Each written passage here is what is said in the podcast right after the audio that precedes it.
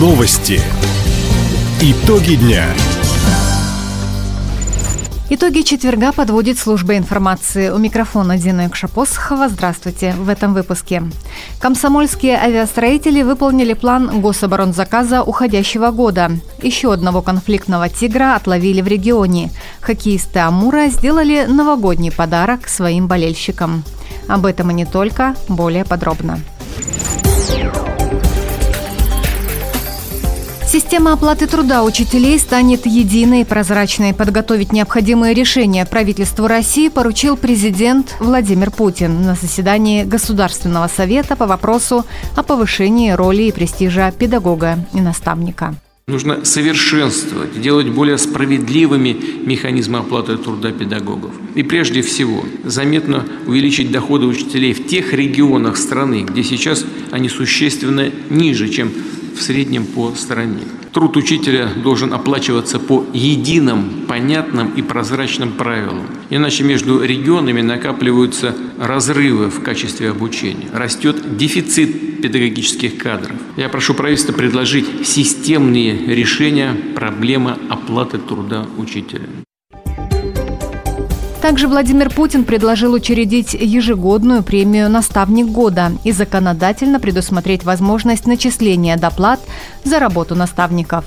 Отметим, в заседании Госсовета приняли участие губернатор Михаил Дегтярев и директор Краевого центра психолого-педагогической, медицинской и социальной помощи Александр Петрынин. Комсомольские авиастроители передали Минобороны заключительную в уходящем году партию самолетов Су-57. Истребители успешно прошли все необходимые испытания. В этом году на заводе имени Гагарина настроили поточную линию сборки боевых машин пятого поколения. Сейчас предприятие наращивает серийный выпуск Су-57.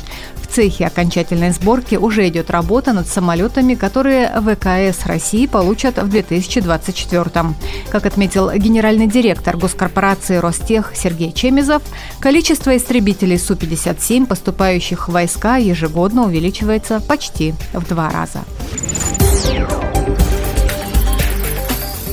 Ремонт в почтовом отделении завершили в рабочем поселке Ванина. Офис по улице Карпатской, 3 уже начал принимать посетителей. После обновления изменилась входная зона и внутренний облик помещений. Специалисты подключили пожарную сигнализацию и видеонаблюдение. Напомним, модернизацию почтовых отделений вели в крае на протяжении всего года. По президентской программе капитальный ремонт проведен в шести сельских поселениях Хабаровского, Николаевского, Бикинского имени Лазо районов, а также в краевом центре. Кроме того, завершился ремонт почтового отделения в рабочем поселке Майский Советско-Гаванского района, где работы велись по поручению губернатора Михаила Дегтярева. Конфликтного тигра отловили сегодня ночью в поселке Мухин района имени Лазо. Об этом сообщает Краевое управление охотничьего хозяйства. Зверь доставлял беспокойство местным жителям, начиная с ноября.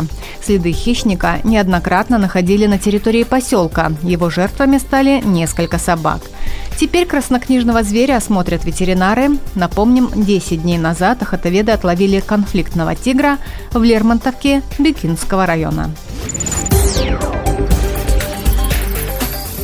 Традиционная губернаторская елка накануне прошла в Хабаровском краевом музыкальном театре. Приглашение на праздник получили дети участников СВО.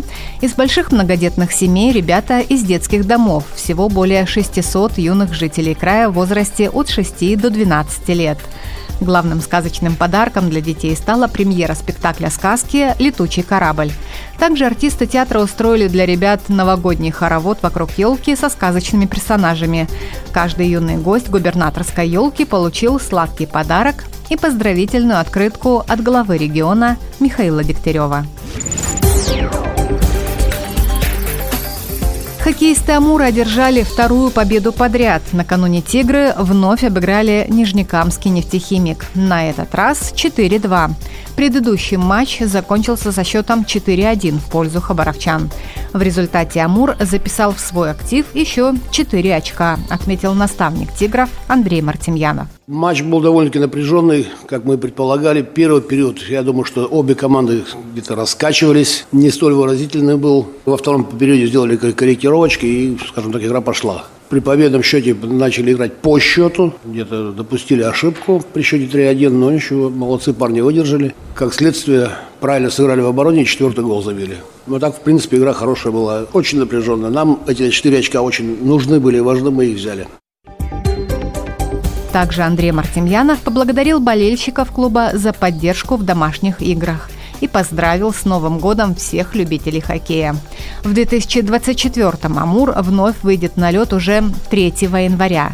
«Тигры» сыграют на выезде с Череповецкой «Северсталью».